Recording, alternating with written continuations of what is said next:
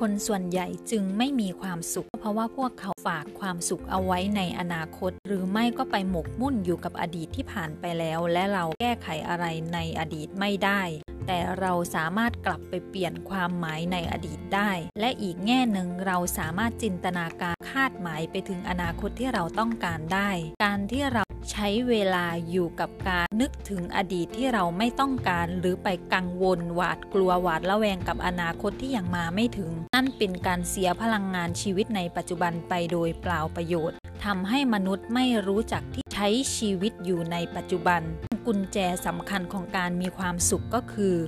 การเลือกที่จะใช้ชีวิตอย่างมีความสุขทำในสิ่งที่มีคุณค่าต่อตนเองและผู้อื่นในปัจจุบันขณะที่เรายังมีชีวิตอยู่